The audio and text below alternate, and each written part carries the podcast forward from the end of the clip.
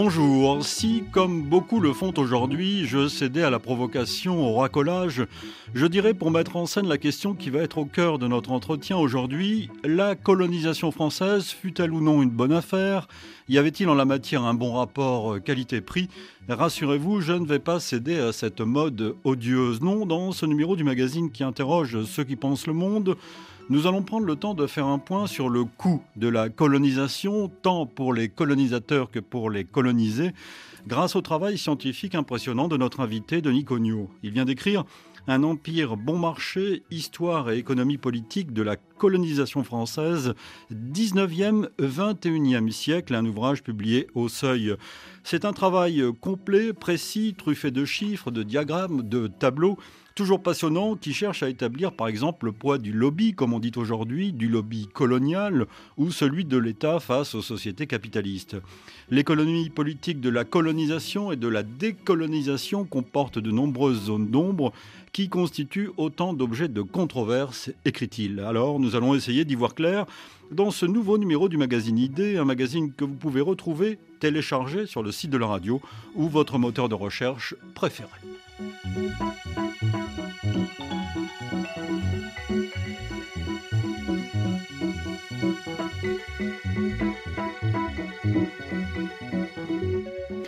Bonjour Denis Cognot. Bonjour. Merci d'être à ce micro. Vous êtes professeur à l'école d'économie de Paris, directeur de recherche à l'Institut de recherche pour le développement, directeur d'études à l'école des hautes études en sciences sociales, spécialiste des économies africaines.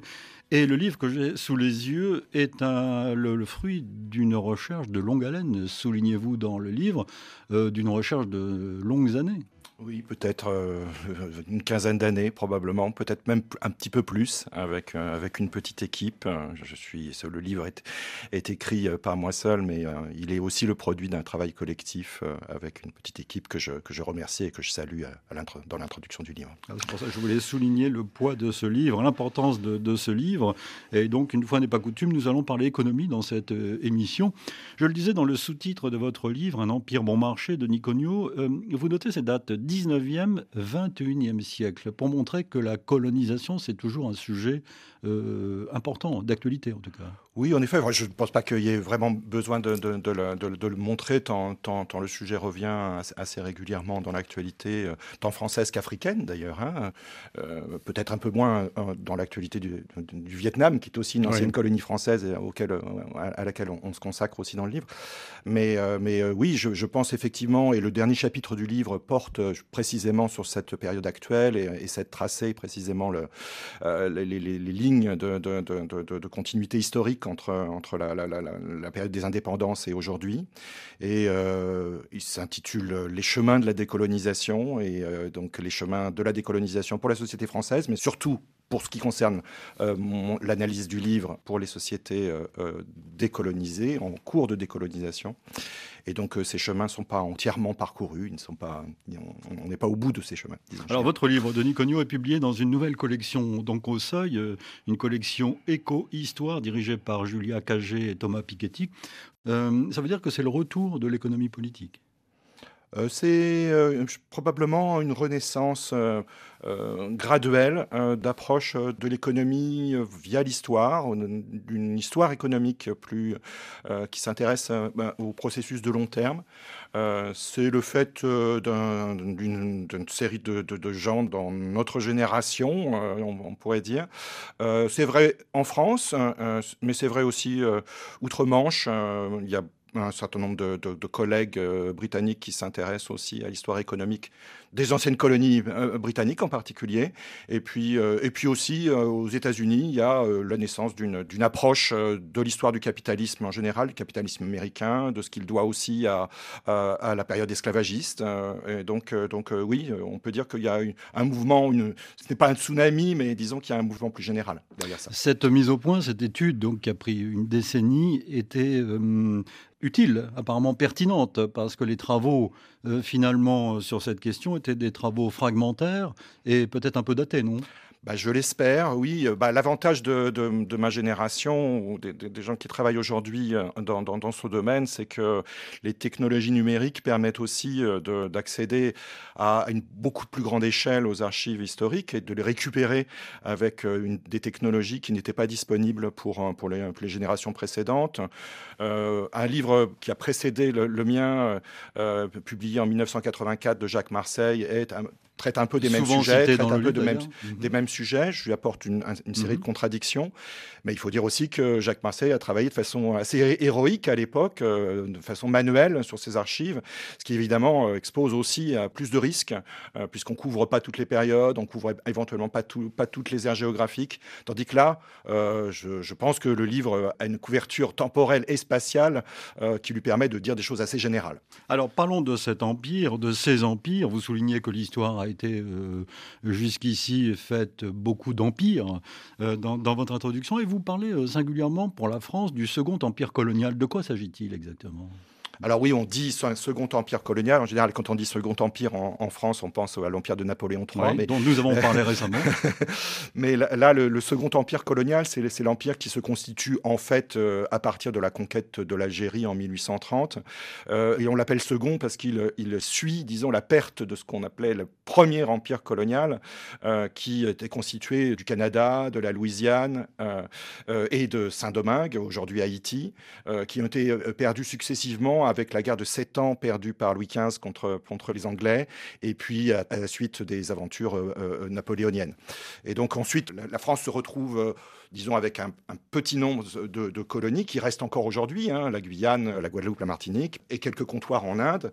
Euh, mais ce n'est qu'au début du 19e siècle, avec la conquête de l'Algérie, que commence à se constituer un vaste nouvel empire, tourné uniquement vers l'ancien monde, c'est-à-dire vers l'Afrique d'un côté et vers l'Indochine de l'autre. Alors justement, Denis Cognot, vous parlez dans ce livre euh, qui est très riche et qui nous offre des cartes aussi, dans ce livre, vous parlez d'un empire hétérogène et évolutif. Il faut s'y arrêter, en fait, en parlant d'empire. De quoi s'agit-il? Oui, il y a, il y a des statuts différents. Hein oui, il y a, la, la, la, je, pense, je pense que c'est intéressant, de, de, même si euh, les différences peuvent être jugées de second ordre, parce que la colonisation, c'est la colonisation, avec sa violence, sa, sa brutalisation euh, un peu partout, euh, qui a été bien documentée, que je ne oui. suis pas le premier à relever. Mais effectivement, il y a aussi des variations dans le mode de domination, le mode de contrôle des, des territoires colonisés, entre bah, l'Algérie qui va être transformée transformé dès 1848 en département français, euh, bien avant même la départementalisation euh, des Antilles françaises en 1946. Euh, et de l'autre côté, des, des, colonies, on pourrait dire pures d'une certaine façon, qui, qui n'ont pas vocation à être directement assimilées au territoire métropolitain, comme beaucoup l'essentiel des colonies d'Afrique subsaharienne, la Cochinchine aussi, et puis des protectorats, enfin, qui ont un statut un petit peu hybride, puisque l'administration qui précède l'administration française, le sultan du Maroc, le bey de Tunis, l'empereur du Vietnam, sont laissés en place, euh, d'une certaine façon, on pourrait dire, euh, euh, de façon un peu potiche, éventuellement, puisque leur administration est perpétuellement doublée et contrôlée par l'administration française, mais tout de même, leur administration est conservée. Et ça a aussi des, conséquences d'un point de vue symbolique, hein, d'une certaine façon, puisque dans certains cas, en tout cas dans le cas du Maroc, euh, la dynastie, le sultan qui était en place sous les Français, euh, est, sa dynastie est encore régnante aujourd'hui. Alors, Denis, euh, Denis Cognot, vous écrivez, euh, venons-en à ce coup de, l'Empire pour les colonisés et les colonisateurs, vous écrivez euh, d'emblée dans votre livre l'un des aspects les plus frappants du colonialisme français des 19e et 20e siècles est son faible coût pour la métropole. Oui, enfin, c'est une forme de découverte hein, de, de, cette, de, cette, recherche. Ah, vous vous soulignez, euh, parlons chiffres, 1833-1962, euh, donc vous couvrez l'ère de ce colonialisme, en tout cas second colonialisme, 1% de PIB. Oui, 1% du, du, revenu national. Euh, là, il s'agit du coût pour le contribuable, c'est-à-dire ce que le contribuable métropolitain, hein, entendons-nous bien, a payé pour les colonies, donc sur la base de, de, des recettes prélevées en métropole, combien a été dépensé pour les colonies. Ce 1% est un peu peu, là encore, est un peu hétérogène. On parlait tout à l'heure de la question de, l'évolution aussi de l'Empire au cours du temps. c'est important de voir qu'en en fait, il recouvre deux périodes assez différentes. Entre 1833 et, disons, la, la Seconde Guerre mondiale, mettons 1939, le coût est beaucoup plus, beaucoup plus faible. Il est de 0,5%, donc la moitié de cette, de cette moyenne. Et au contraire, dans la courte période après 1945, qui précède les indépendances et donc jusqu'en 1962, il atteint 3%. Tout ça euh, euh, reflète en réalité qu'à l'intérieur de ce coût, euh, la majorité de l'argent dépensé, ce sont des dépenses militaires, que ce soit en temps de paix, hein, pour le contrôle des territoires et pour même la police des territoires, qui est largement assurée notamment par les forces militaires qui sont présentes sur place, qui sont largement aussi des, forces militaires autochtones, c'est-à-dire enfin, avec des soldats locaux. Hein. Donc ce sont des dépenses militaires de paix mais aussi des dépenses militaires de guerre pendant la Première Guerre mondiale. Il y a un, mhm. film qui sort en France sur, sur les tirailleurs euh, sénégalais dans la Première Guerre mondiale, mais, euh, mais également pendant les guerres d'indépendance. Et, la raison pour laquelle ça coûte 3% à la fin de la période coloniale, là où l'Empire n'est plus bon marché, hein, au contraire, euh, ce sont les guerres d'Indochine et les guerres d'Algérie. Alors revenons sur les motivations qui ont conduit la France à coloniser Denis Il y a la, ce qu'on appelait la mission civilisatrice euh, euh, supposé que la France avait apporté. Quel était le poids également de l'économie? Là aussi, c'est au cœur de votre analyse dans ce mouvement colonial, dans ces conquêtes coloniales. Alors, un empire bon marché, c'est aussi un empire donc, qui n'a pas beaucoup coûté aux, contribuables, mais aussi où finalement le capital en général, qu'il soit de nature publique ou qu'il soit de nature privée, hein, euh, n'a pas ruisselé vers les colonies. Et là, de ce point de vue-là, effectivement, je m'inscris un peu en contradiction avec euh, des travaux précédents, en particulier ceux de Jacques Marseille. Et donc, euh, oui, effectivement, le livre replace l'empire colonial dans l'ensemble de l'impérialisme français, qui est beaucoup plus large, euh, au début du XXe siècle, juste avant la Première Guerre mondiale qui est d'une certaine façon le climax de l'aventure impérialiste française. La France investit tous azimuts. Elle investit en Europe du Sud, en Amérique latine, en Russie, et elle investit aussi dans son empire colonial, mais à ce moment-là, disons, les actifs coloniaux privés, là pour le coup, hein, investis euh, en bourse hein, en particulier, mhm. euh, représentent un dixième des actifs euh, investis à l'étranger par le capital, le grand capital français, on pourrait dire. Hein. alors ensuite, cette part va plutôt augmenter parce que, parce que l'économie française, après la Première Guerre mondiale et pendant l'entre-deux-guerres avec la crise de 29, s'appauvrit. et finalement, les, les, actifs coloniaux vont rester une sorte de matelas de sécurité pour le capital capital français euh, qu'on va conserver alors qu'on va, euh, bah, les emprunts russes euh, à, la suite de la révolution russe, c'est terminé. On va perdre des actifs à l'étranger, on va les vendre même, notamment à des Américains, tandis que les actifs coloniaux vont rester là. Si bien que dans les années 50, on peut compter que les actifs coloniaux représentent à peu près un dixième de la richesse mobilière française, c'est-à-dire si on met de côté les terres et les logements, un dixième de la richesse immobilière française. Donc vous voyez, ça représente quelque chose, ce n'est pas rien, ça a compté pour, comme béquille d'une certaine façon, pour le capital français, mais c'est pas euh, l'empire colonial n'est pas la totalité du capitalisme impérialiste euh, français.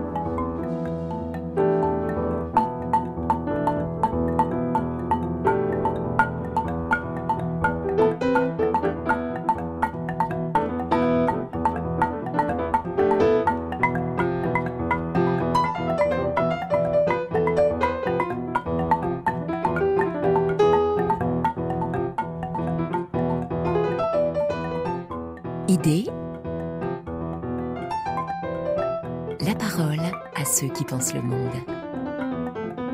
Alors vous attardez, euh, Denis Cognot, dans, ce livre sur l'avant-colonisation, l'avant-conquête euh, euh, de territoires et de, pays, de vrais pays en Afrique.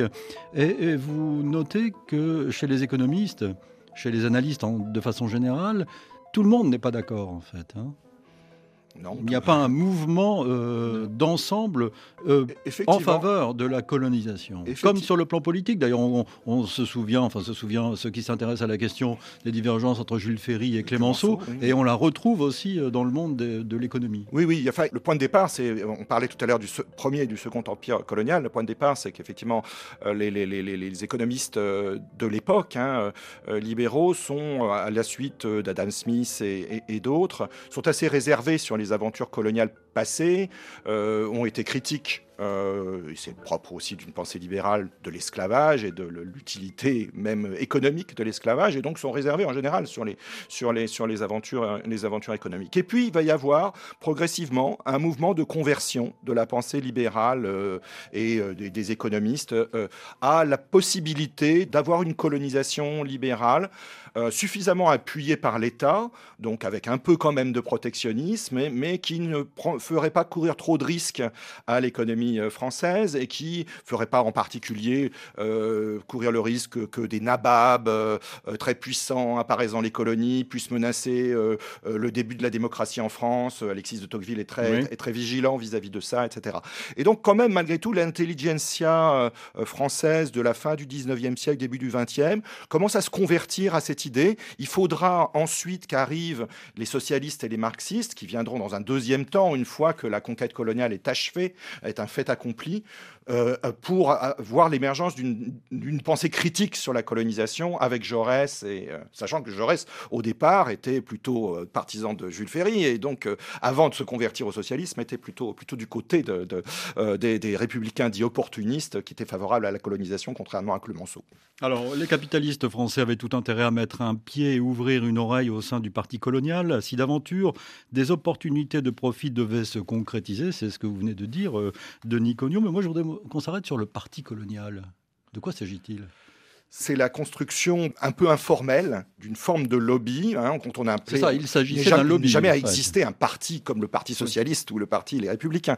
Euh, c'est un, un, club, d'une certaine façon, constitué d'hommes politiques, de parlementaires, favorables à la colonisation, d'affairistes ou d'hommes d'affaires euh, euh, dans, l'Union coloniale, qui est une, sorte d'annexe de, la Chambre de commerce de Paris, où se retrouvent des hommes d'affaires, mais également des, explorateurs, des scientifiques, etc. Le Parti colonial, c'est un petit peu euh, voilà, un, conglomérat informel de, tout ça, et il est très influent. Évidemment, il rassemble aussi les, les premiers colons d'Algérie ou les premiers représentants au Parlement français des colons d'Algérie, qui vont avoir une durée de vie politique assez longue, et il est très actif comme lobby pour pousser euh, euh, euh, les, les, conquêtes coloniales dans un premier temps et les, lois coloniales qui sont avantageuses à la colonisation dans un deuxième temps. Alors quels étaient les, industriels intéressés par cette colonisation? Vous, vous, vous, citez le chemin de fer? Oui, bien sûr. La métallurgie, les, savonneries, les huileries, le textile, le commerce? Beaucoup, en fait, beaucoup. Les travaux beaucoup, publics? Beaucoup, en fait. Sauf que le capital français est prudent et, dit, bon, comme on l'a dit tout à l'heure,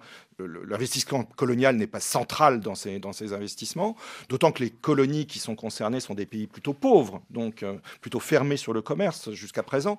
Et donc, il va falloir forcer cette ouverture au commerce. Et la, première façon de le forcer, c'est d'ouvrir des ports, d'ouvrir des chemins de fer, etc.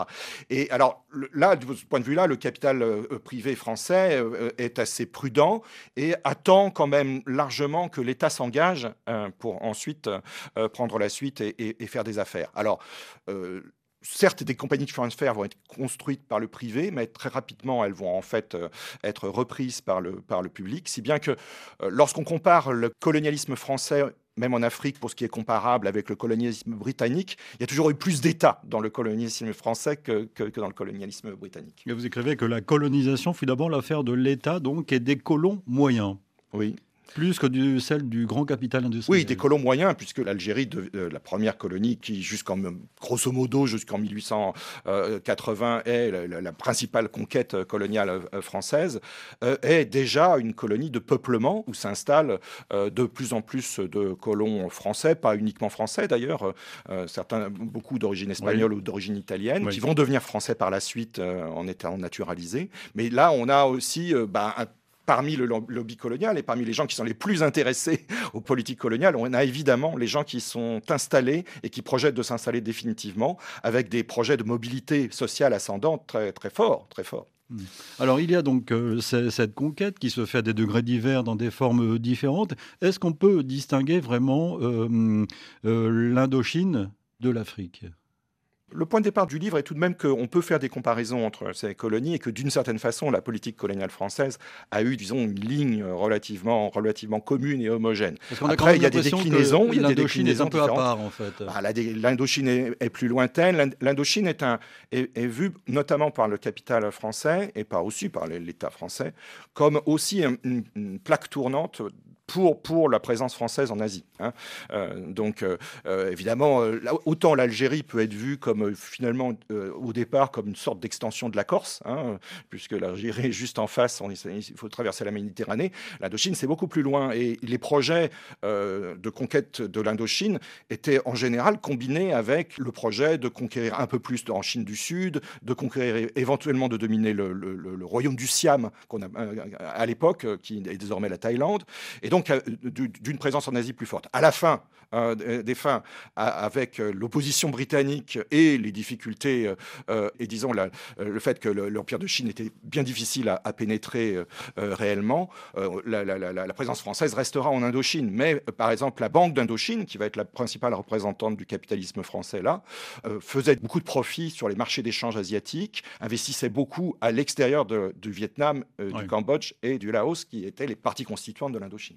Alors, Denis euh, Cognot, vous écrivez, euh, une fois que la colonisation euh, fut en marche, que les États coloniaux démontrent une forte capacité de coercition et donc d'extraction fiscale, mais leur capacité à engendrer du développement économique et social est drastiquement limitée.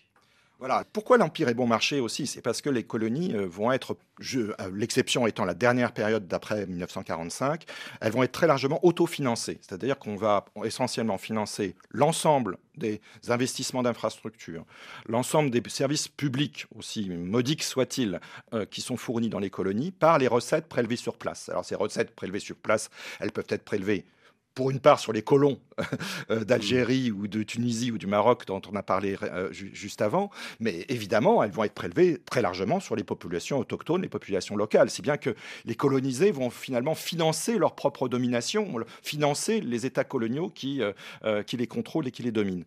Et les États coloniaux français sont particulièrement efficaces, et c'est ça aussi le, produit de, notre, de, l'analyse, et sont particulièrement efficaces à lever une, une ressource fiscale importante.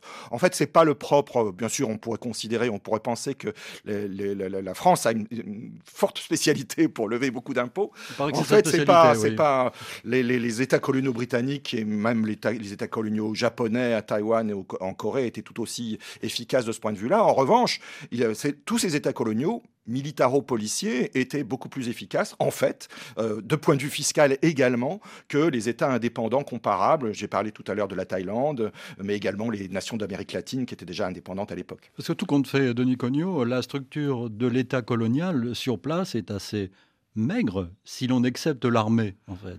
Elle est, elle, elle, est, elle est, maigre, elle est maigre. Euh, elle, aurait pu ne, ne, pas être aussi maigre puisque les recettes fiscales prélevées étaient assez importantes la raison pour laquelle elle est maigre, c'est que les coûts euh, euh, ce qu'il faut, euh, ce qu'il faut mettre en face, les coûts d'opération de ces, de ces États sont très importants, à commencer par les salaires payés aux fonctionnaires français, qui sont évidemment des salaires au niveau métropolitain, plus des primes d'expatriation qui sont très, très, très élevés. Et puis même les salaires des fonctionnaires locaux, des fonctionnaires autochtones, sont aussi très largement plus élevés que le revenu moyen des colonies. C'est bien que l'État coûte très cher, et notamment en termes de masse salariale. Quand vous parlez des, fonctionnaires locaux, on parle de quoi? De, l'éducation, par exemple? Oui, bien sûr. Euh, ben, on peut, enfin, euh, les, fonctionnaires français vont largement être les hauts fonctionnaires qui euh, sont, par exemple, inspecteurs de l'éducation nationale sur place. beaucoup, beaucoup des instituteurs qui vont enseigner le français dans les écoles mises en place dans les, dans les colonies, en, petit nombre, hein, en, définitive, sont des locaux, sont des autochtones. ça sera de, de plus en plus vrai à mesure que le temps passe. Euh, mais également des infirmières euh, pour, pour, les dispensaires de santé, euh, également évidemment des policiers. Hein. Et, surtout, le, vous l'avez dit tout à l'heure, progressivement, de plus en plus l'armée pour maintenir l'ordre. Oui, oui, oui. et réprimer. oui, oui, oui, bien sûr. Donc les, très tôt, y compris même les armées de conquête coloniale, euh, sont constituées. L'exception est peut-être le, début de la conquête de l'Algérie, euh, euh, mais très tôt, les, armées coloniales de conquête coloniale sont constituées par, majoritairement par des troupes locales, des troupes autochtones. la technologie militaire française de la fin du 19e siècle a tellement progressé que, l'efficacité de la conquête est, très forte contre des armées qui ne bénéficient pas de la même technologie d'artillerie, de etc. Mais, mais, effectivement, pendant tout le long de la, présence coloniale française, les forces militaires et de police qui sont pas toujours faciles à différencier en, réalité, puisque les, euh, contrairement à la métropole, les forces militaires euh, locales servent aussi de, de, forces de police assez largement, euh, sont très présentes et sont largement constituées d'autochtones dans les, dans les niveaux inférieurs de la hiérarchie militaire et commandé par des officiers euh, français. Alors, qui dit colonisation, Denis Cognot dit aussi, euh, euh, lors de l'invasion, des invasions, spoliation, par exemple. Oui, les, les spoliations, en particulier dans les colonies de peuplement, les spoliations foncières, bon, sont bien connues, c'est pas une découverte du livre euh, en Algérie, et mais également en Tunisie. Ce qui, ce, ce est oublié un petit peu, c'est que la Tunisie a été aussi très largement une colonisation de peuplement, euh, avec beaucoup de colons italiens, largement, qui sont ensuite eux aussi été naturalisés français, et les Italiens étaient majoritaires même au début, début de la colonisation de la, Tunisie. Euh, et un peu moins, mais également au Maroc. Alors c'est vrai que le Maroc et la Tunisie, aussi à cause de leur statut de protectorat, vont plutôt favoriser une colonisation de grandes fermes, de très grandes propriétés. En, Algérie, on va avoir un peu plus une, palette, disons, de, fermiers. On va avoir des grandes propriétés, mais on va aussi avoir des colons moyens et des, colons petits qui vont s'approprier, mais c'est le cas aussi en Tunisie et au Maroc, les meilleures terres euh, et assez rapidement en définitive, c'est-à-dire que euh, les, terres euh, spoliées et appropriées par les, colons français en, en, Algérie et en Tunisie sont plus ou moins appropriées au tournant de la Première Guerre mondiale et grosso modo la répartition ensuite entre les colons français et les, euh, fermiers et les paysans euh, algériens ou tunisiens reste stable jusqu'à jusqu'à la fin de la, colonisation. Est-ce qu'il y aurait eu une sorte de partage des rôles, c'est-à-dire peuplement pour le nord de l'Afrique, euh, Tunisie, Algérie, vous venez d'en parler, et ressources minières pour ce qu'on appelait alors l'AOF ou, ou l'AEF par exemple? De façon générale, la France n'était pas un grand pays d'émigration à l'extérieur dans, le cadre du premier empire colonial, on s'en désolait déjà pour le Canada, etc.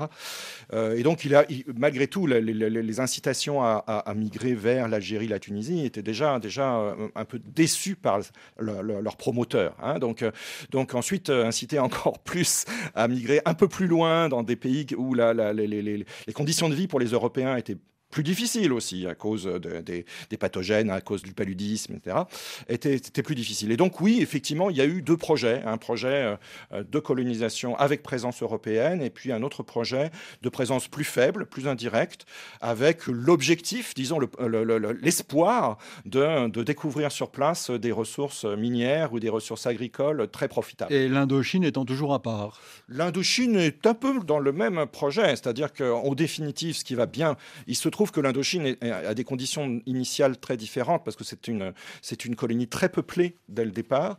Et donc la main-d'œuvre est abondante. Et donc toutes les, toutes les, productions abondantes qui nécessitent euh, beaucoup de main-d'œuvre, comme en particulier la culture de l'EVA et donc la culture du caoutchouc, euh, vont, vont marcher euh, en Indochine alors qu'elles vont totalement péricliter en Afrique équatoriale française à cause du manque de main-d'œuvre et de la nécessité pour cela de recourir à un travail forcé dans des conditions inhumaines. Donc au bout du compte, les, L'exploitation du caoutchouc en Afrique équatoriale française par des compagnies concessionnaires a totalement échoué. C'est ce qu'a montré Catherine Kokrivitrovic, euh, une historienne qui m'a précédé. Et puis, de l'autre côté, Michelin va faire des affaires euh, avec ses plantations de caoutchouc euh, en Indochine.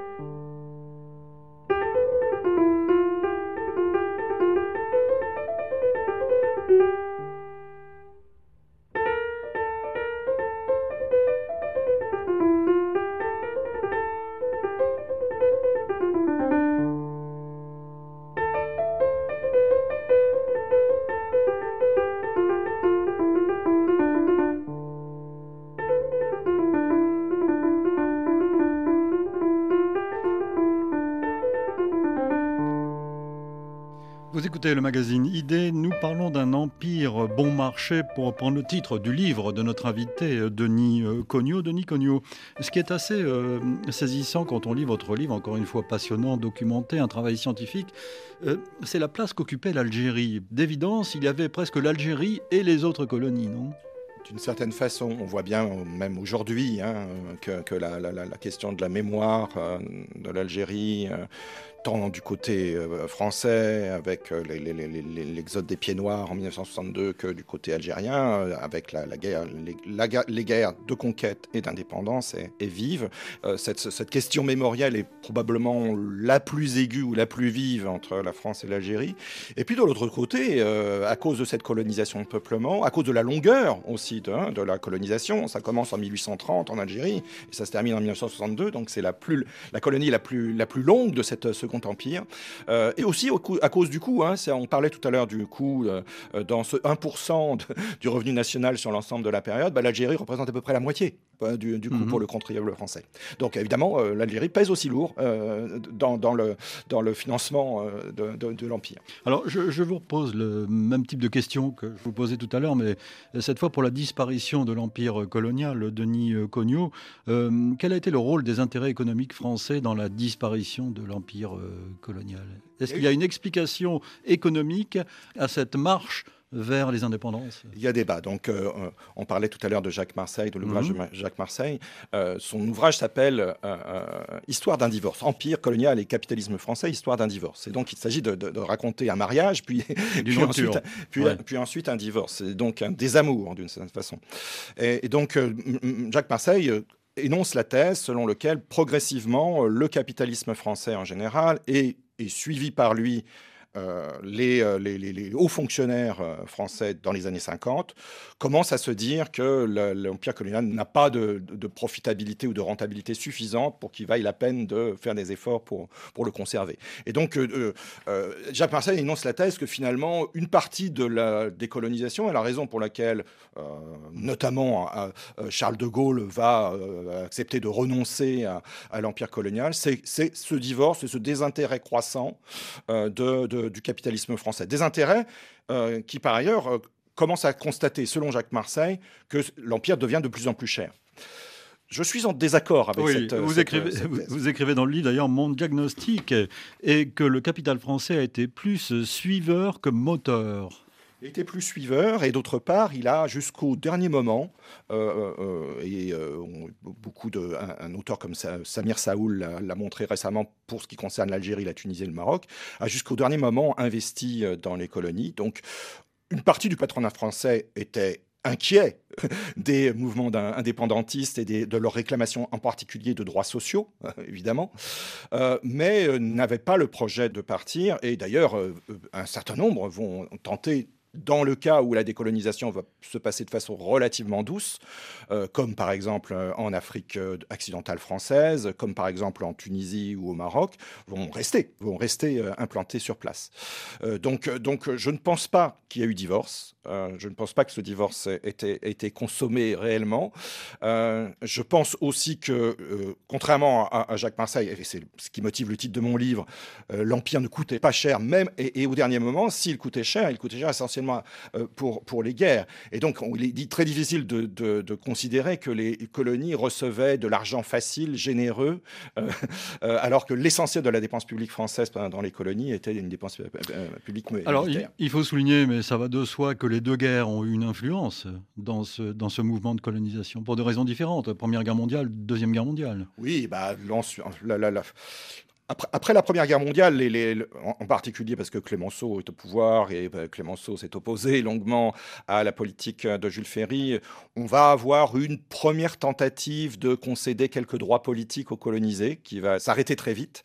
Euh, mais il y avait quand même la, nécessité de, disons, de, payer une dette d'honneur puisque précisément bah, des tirailleurs sénégalais étaient, étaient venus se, battre, euh, et pas seulement sénégalais, mais également algériens étaient venus se battre en France. Et donc on va concéder quelques droits très limités au bout compte.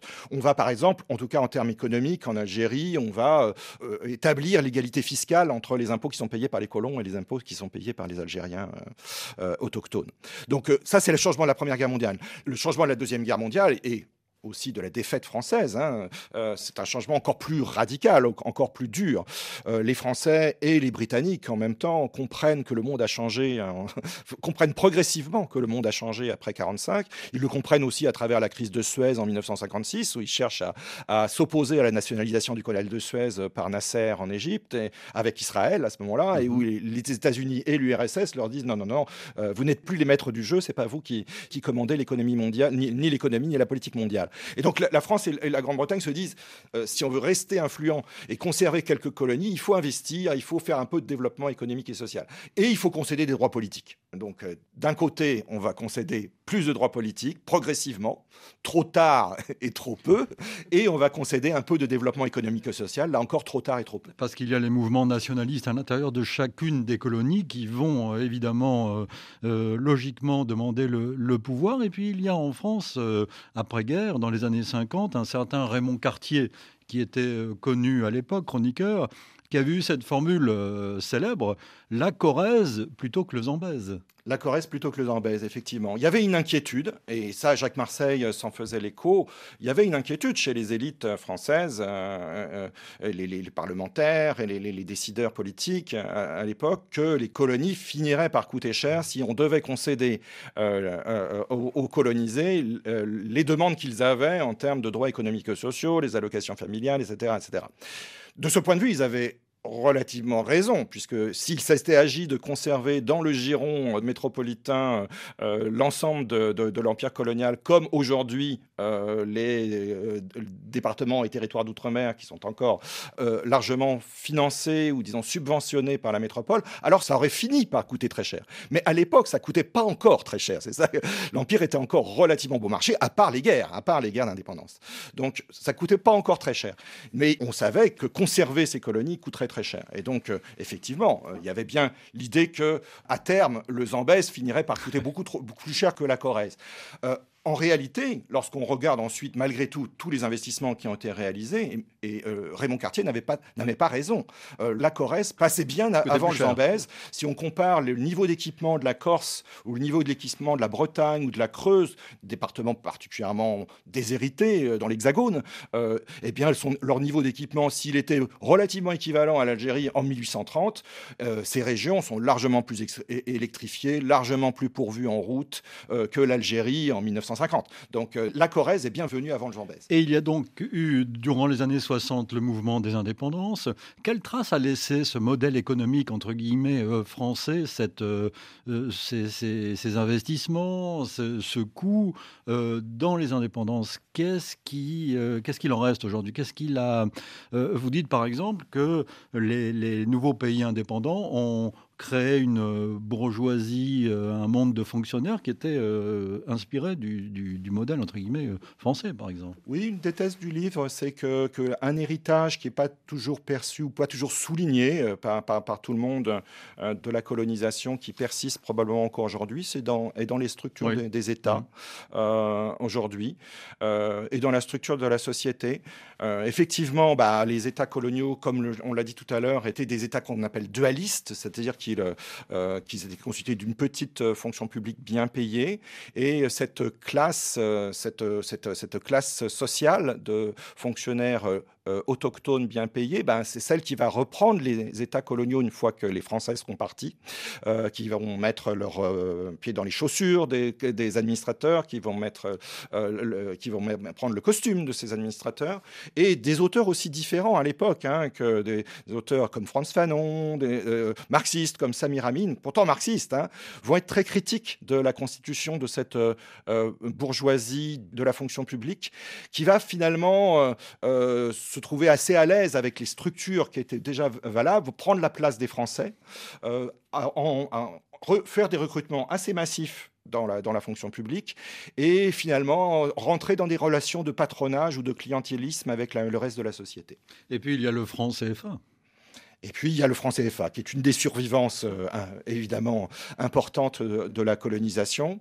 bien sûr, la signification de l'acronyme CFA a changé entre le moment où le franc CFA a été créé en 1945 et, et aujourd'hui, communauté financière d'Afrique aujourd'hui, hein, donc il ne fait pas référence à la colonisation, mais c'est quand même le même nom. Et, et je comprends beaucoup. il y a un grand débat, on le sait, des demandes, de beaucoup des demandes au moins symboliques pour au moins changer le nom et le, et, le renommer Cela pose beaucoup de problèmes en réalité euh, euh, au niveau régional, puisque l'ECHO est en fait aussi une monnaie revendiquée par les États euh, d'Afrique de l'Ouest non francophones.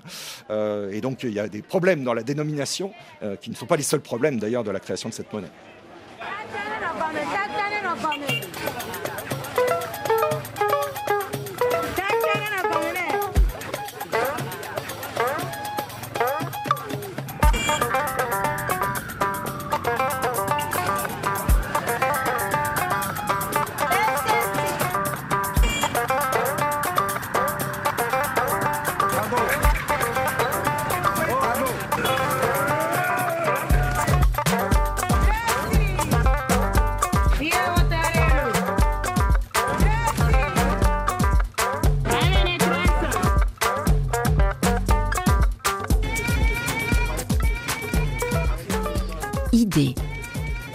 Résumer notre conversation, euh, Cognot, je vous cite, hein, c'est un constat un peu hum, amer que vous faites.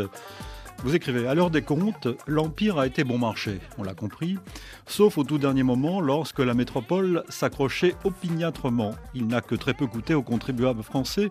Le fardeau de l'homme blanc, chanté par Edward Kipling, a été assez léger les contribuables autochtones ont payé pour leur propre domination et en grande partie pour le peu de développement économique et social qu'ils ont reçu. Les conscrits autochtones ont ainsi donné leur vie pour la défense d'une patrie qui ne devint jamais la leur et la conservation d'un empire qui finit par disparaître. Oui, je crois que c'est un constat qui s'impose.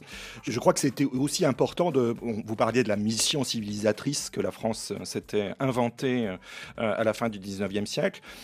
Euh, si on prend cette mission, euh, euh, disons, au sérieux, un tout petit peu au sérieux, même si le terme civilisateur, je ne le reprendrai pas pour, pour, moi-même, elle aurait au moins, si, elle avait été couronnée de succès, elle aurait au moins rapproché hein, économiquement et socialement les colonies, qui étaient des régions relativement pauvres dans le monde du 19e siècle, de la métropole ou des standards européens. Eh bien, le, le livre montre que cela ne s'est pas produit, cela ne s'est pas produit ni en termes de revenus, ni en termes d'éducation, ni en termes de santé. Alors ça ne veut pas dire que les, les territoires colonisés n'ont pas progressé en termes d'éducation et de santé, mais ils ont progressé relativement lentement. Et par ailleurs, pendant ce temps-là, la métropole, ou l'économie française, et même la société française, devenait euh, euh, une démocratie sociale plus ouverte et, mieux instruite et également mieux soignée. Et donc, euh, il n'y a pas eu de rattrapage. Il n'y a pas eu de, Au contraire, il y a plutôt eu divergence.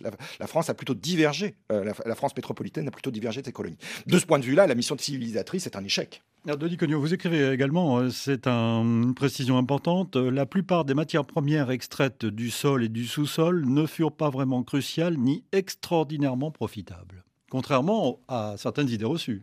Oui, on, parlait tout au début de notre entretien des intérêts ou des motivations du mmh. capitalisme français.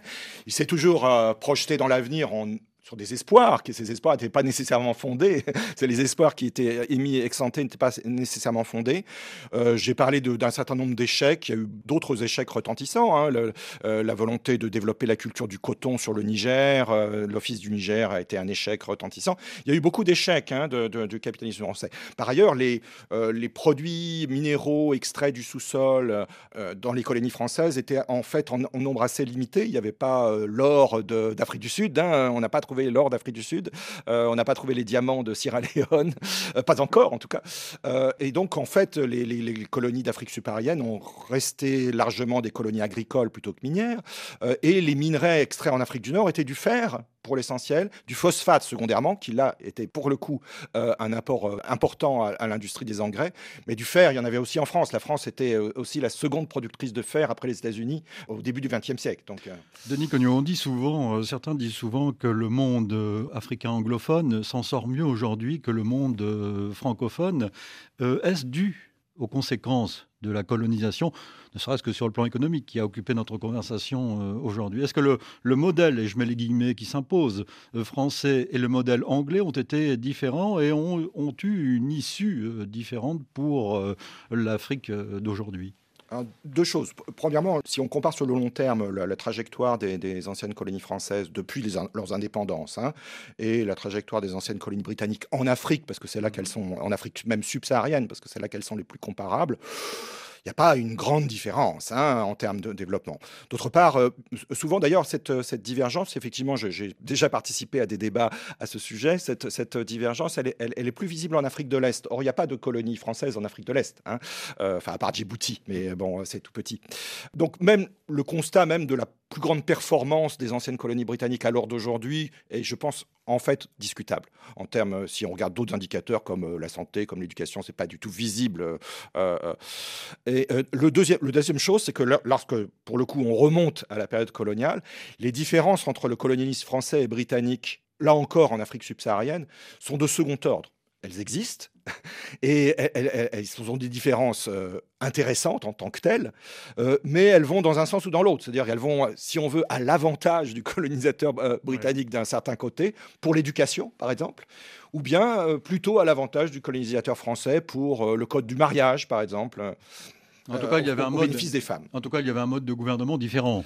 Il y avait un mode de gouvernement différent dont il ne faut pas exagérer la. C'est-à-dire une, certaine décentralisation pour la Grande-Bretagne et une centralisation pour la France, pour schématiser. Ce qu'on appelait l'indirect rule du côté britannique, c'est-à-dire le, gouvernement indirect et un gouvernement plus direct, plus centralisé. Et il reste effectivement des traces, des traces de second ordre des anciennes colonies plus, plus centralisées. Par exemple, le poids de la capitale est plus important. Abidjan pèse plus lourd en Côte d'Ivoire que Accra euh, pèse lourd, parce qu'à Accra, il y a aussi Koumassi, qui est aussi la deuxième grande ville. Et la deuxième grande ville de, Côte d'Ivoire, c'est Boaké. Et Boaké est beaucoup plus petite que Koumassi.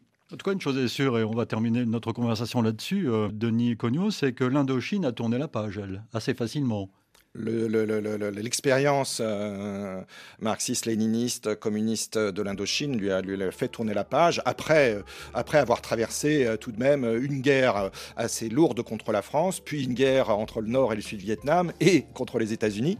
Euh, donc tout ça a fait aussi le fait aussi d'avoir gagner cette guerre de façon très nette aussi contre la France a sans doute fait, contribué aussi à, tourner la page et euh, le, changement euh, euh, apporté par le, régime communiste.